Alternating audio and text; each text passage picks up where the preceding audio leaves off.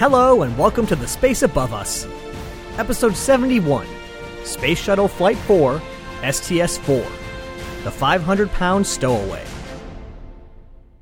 Last time, we learned about Jack Lousma, Gordon Fullerton, a whole bunch of different orbiter studying experiments, and a dusty place called White Sands, which were all part of the Space Shuttle's third mission, STS 3. Other than its notable landing in New Mexico, STS 3 seems to have been a pretty under the radar flight. In a way, that's a good thing.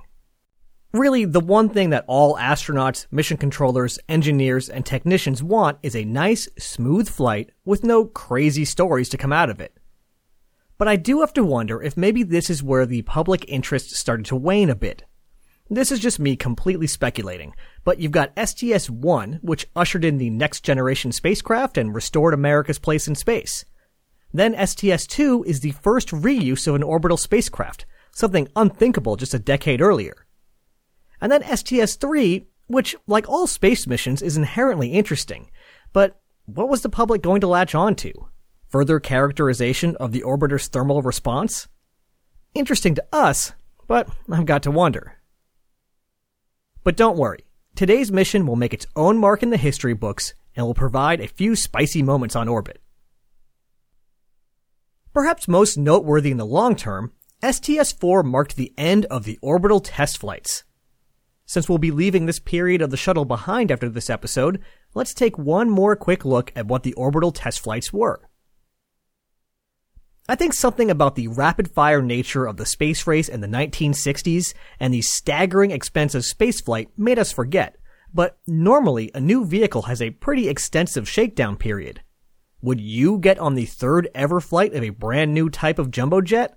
Or even the 300th?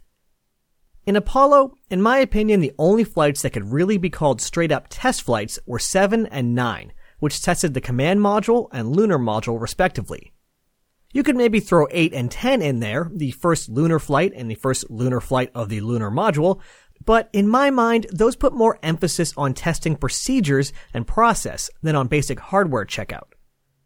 After those flights, it was straight into the landing missions. With so much time pressure and with Apollo being a fairly limited program, that probably made sense.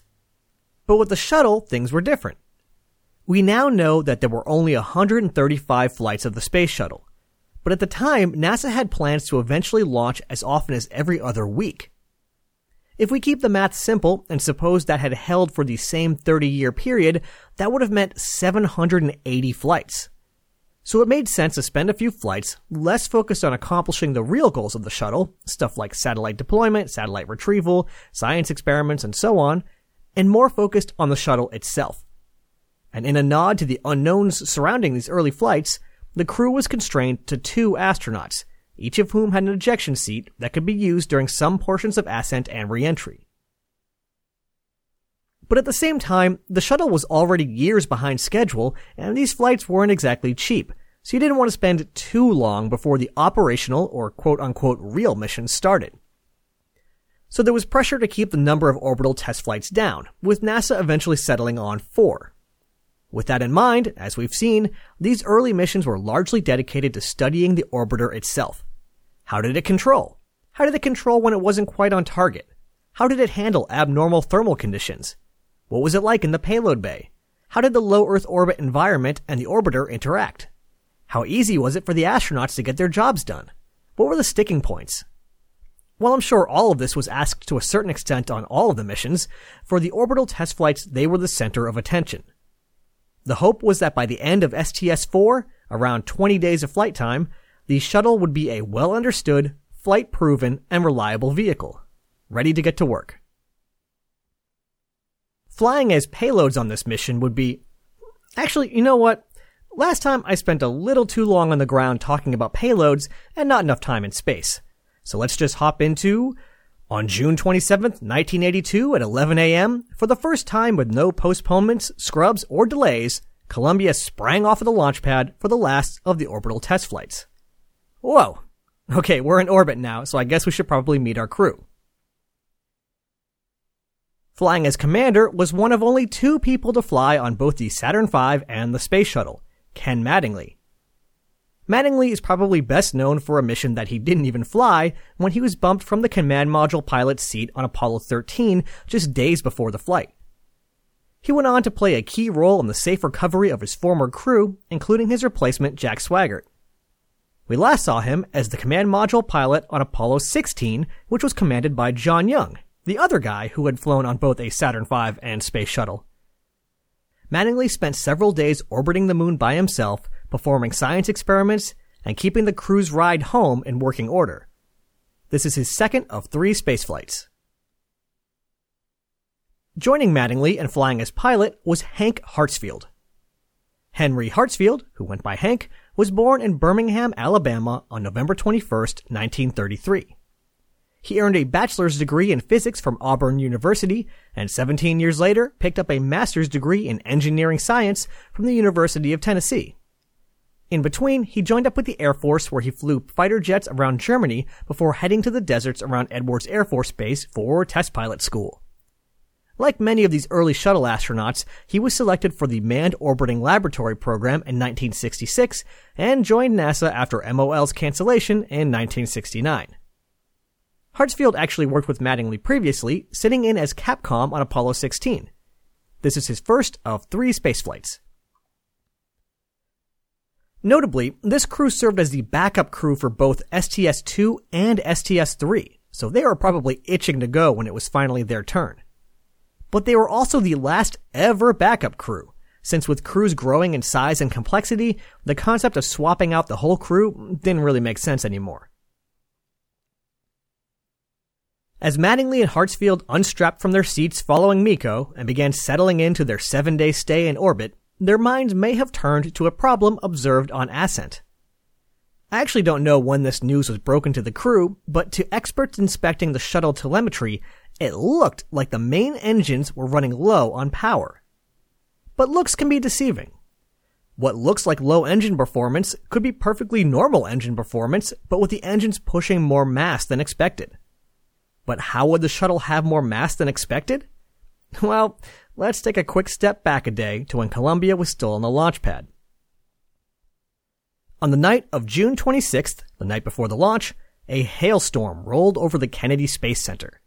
Little chunks of ice pelted the orbiter exposed out on the launch pad. Hundreds of little divots were observed in the heat shield, but nothing seemed to be too damaged. As technicians got to work inspecting and repairing the heat shield, NASA threw one of the tile experts into a T-38 jet and flew him from Houston to Kennedy just to be safe. Some minor repairs were required, but the thermal protection system seemed to be in working order. Until they got to orbit. I don't know who pieced this one together, but they deserve a raise. Somehow, someone determined that the poor engine performance was actually caused by excess mass due to rainwater that had been absorbed by the heat shield through tiny cracks in the outer sealing layer. And not just a little water. I've seen estimates that range from 500 and a couple thousand pounds of rainwater. This was bad enough, but it also raised serious safety concerns. If the water froze and expanded, it could crack the tiles. Or maybe even worse, if it turned to steam during reentry heating, it could make the tiles blow up in a process that reminds me of popcorn. Not a word you want to hear in the context of your thermal protection system. The solution was to face the belly of the orbiter towards the sun for an extended period of time, baking out the excess water. Luckily, facing the sun for an extended period of time was part of the thermal stress test plan anyway. Unluckily, it wasn't supposed to be the first thing in the mission, so the timeline got sort of scrambled. And to give you an idea of just how much water had to be baked out, among the list of mission anomalies was an off nominal attitude caused by a substantial amount of torque generated by the unevenly outgassing water. That is, the water essentially turned the entire bottom of the orbiter into one big splotchy, extremely low power thruster. I'm going to go ahead and call this story a The Space Above Us special, because it's exactly the type of weird little side story that I love. I'd never heard of it before, and if it gets mentioned at all, it sort of gets mentioned in passing. But it's so strange and so interesting. Who would have imagined the shuttle launching with an extra 500 pounds of water stuck in the heat shield. One little side note, that wasn't the only issue with the Ascent. Due to a problem with the main parachutes, both solid rocket boosters impacted the ocean at high speed and sank. This was a real bummer because remember, the SRBs are reusable, so their loss wasted a lot of resources. Thankfully, this wasn't exactly a common problem. In fact, this was only one of two missions where the SRBs were not successfully recovered. While the heat shield underwent its depopcornification process, definitely the real name and not something I just made up, there was plenty of time to attend to the numerous payloads, experiments, and procedures included in this flight. The top priorities of STS-4 were similar to STS-3, characterizing the orbiter's response to extreme thermal conditions and better understanding the contamination environment in the payload bay. Notably among the payloads were the first classified shuttle payload, which I promised I wouldn't talk about anymore, and the first commercial shuttle experiment. The commercial experiment was called the Continuous Flow Electrophoresis System. Electrophoresis is a pretty neat technique for separating different fluids that have been mixed together. Imagine if you wanted to take a sample of some fluid and separate it out into its constituent parts so that they can be studied individually. Or maybe you just want one of the fluids and need to get rid of the rest. There's a lot of different ways to accomplish this separation, but electrophoresis takes advantage of the differing response of the particles in the fluid to electric charge. If I understand correctly, the particles are basically dragged towards an electrode similar to a magnet. Since different compounds will react differently to electricity, some being dragged more quickly than others, you can kind of tease them apart into different groups. The only problem is that normally when you do this, you have gravity messing stuff up for you. Gravity results in things like convection currents, which might overwhelm the delicate movement induced by the electricity. So this payload was going to try it in space, where things should be a little easier. There was a thought that stuff like this might be so much better in space than on Earth that it could drive a whole new commercial industry for things like pharmaceuticals, producing super pure medicine in orbit. In this case, the fluid being tested was a bunch of proteins. Another first for payloads was the first Getaway Special, as I mentioned last time, the Getaway Specials were small standardized containers in the payload bay that sort of played a similar role to today's CubeSats. If you were at a university or in industry and wanted to fly a small, simple experiment in space, NASA wanted to make it easy to get that done. In this case, the slot was purchased by a manager named R. Gilbert Moore, who worked at the solid rocket booster manufacturing company, Thiokol. Moore did a pretty cool thing and donated the slot to Utah State University so that students could get some hands-on experience with real space payloads. The students put together nine experiments looking at stuff like brine shrimp growth, surface tension, and a bunch of other stuff. One thing I like to keep an eye out for when researching this show is funny little slice of life moments. Stuff that is typically too small to make it into most retellings, but that gives you a little more sense for what living and working in space is really like. One great source for this is a series of oral histories collected by the Johnson Space Center. I've been cruising around in these a lot lately, but I've also been reading a handy source that collected some of the best moments from the histories into a more approachable format. So it's time for another book recommendation. If you want to hear stories of the early shuttle era in the astronauts' own words, Check out the book Bold They Rise The Space Shuttle Early Years by David Hitt and Heather Smith. If David Hitt sounds familiar, that's because he was also one of the authors on Homesteading Space, which I found so invaluable during the Skylab episodes. Anyway, here's one of those little slice of life moments. Somewhat bizarrely, at least to me, these early flights did not include sleeping bags.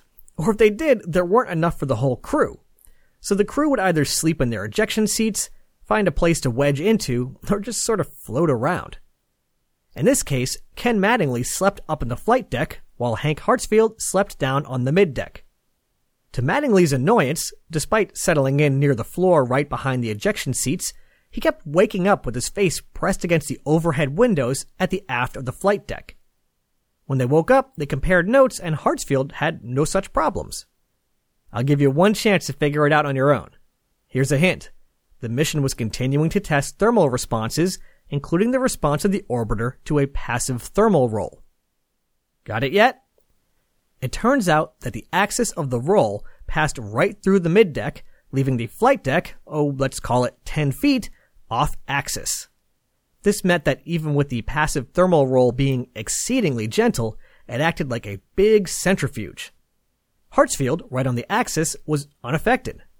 Mattingly, substantially off axis, was whirled further away from the axis, right onto the ceiling of the flight deck. It's exactly like those rides at the amusement park where it spins up and you get stuck to the sides, but, you know, a lot slower. A less amusing and far more serious unpredicted event took place later in the flight.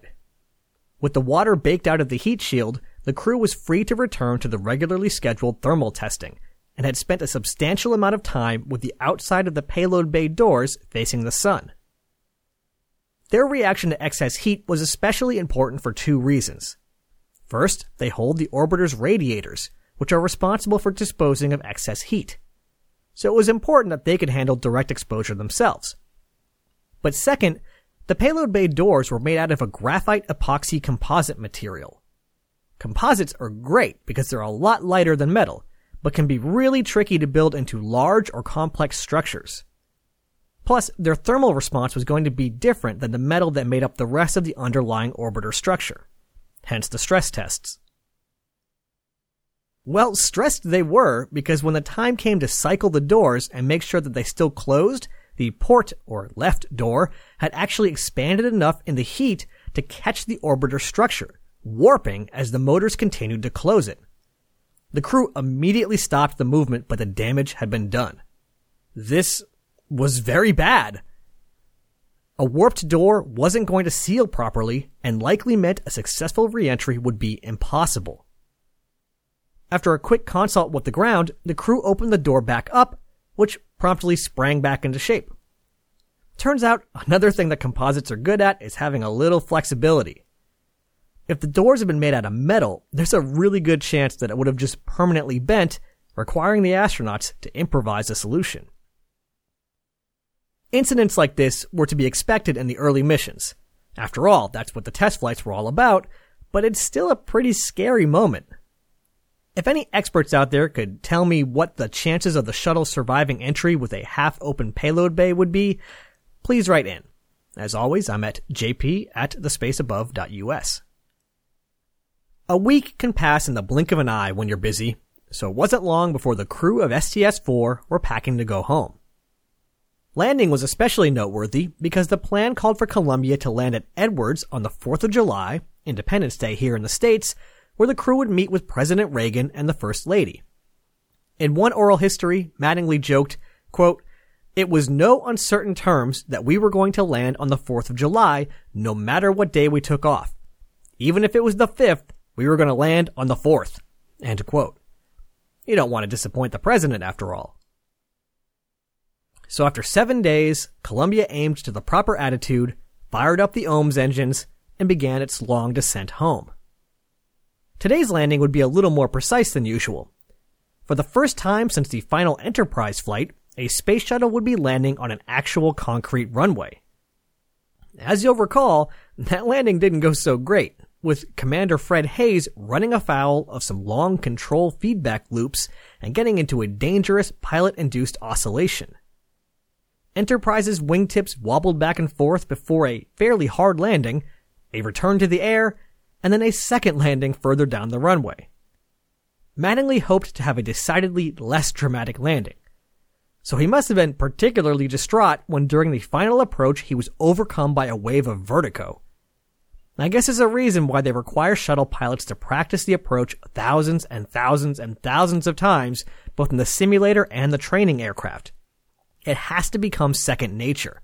So even if you're gritting your teeth while trying not to fall over or lose your lunch, you can still stick the landing. And he definitely stuck the landing. It was so gentle, only about one foot per second, that the crew weren't even sure that they were on the ground at first. 10,826 feet later, Columbia's wheels stopped. The vehicle was saved, the crew emerged, the president and first lady were greeted, and the mission was over. And with that, the operational phase of the space shuttle could begin.